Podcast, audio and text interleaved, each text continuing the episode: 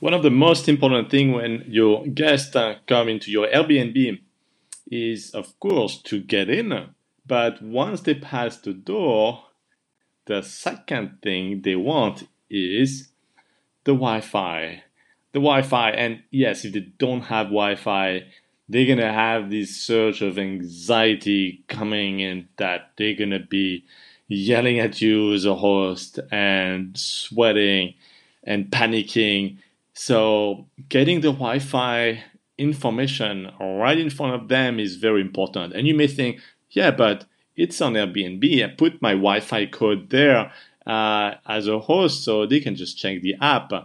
Or you may say, well, it's in my guidebook online, or uh, it's printed somewhere in a guidebook in the uh, property. Uh, but all of those places that are very difficult to get um, the Wi-Fi information really are going to get um, your guests quite anxious because they're not going to find it right away and they need to jump on that information. So to solve this problem, you need to make it super, super easy. And for that, I highly recommend that you print the Wi-Fi code uh, on a, uh, a, template that you can either find, you can Google it, or you can actually have a very nice one on Etsy, Etsy.com.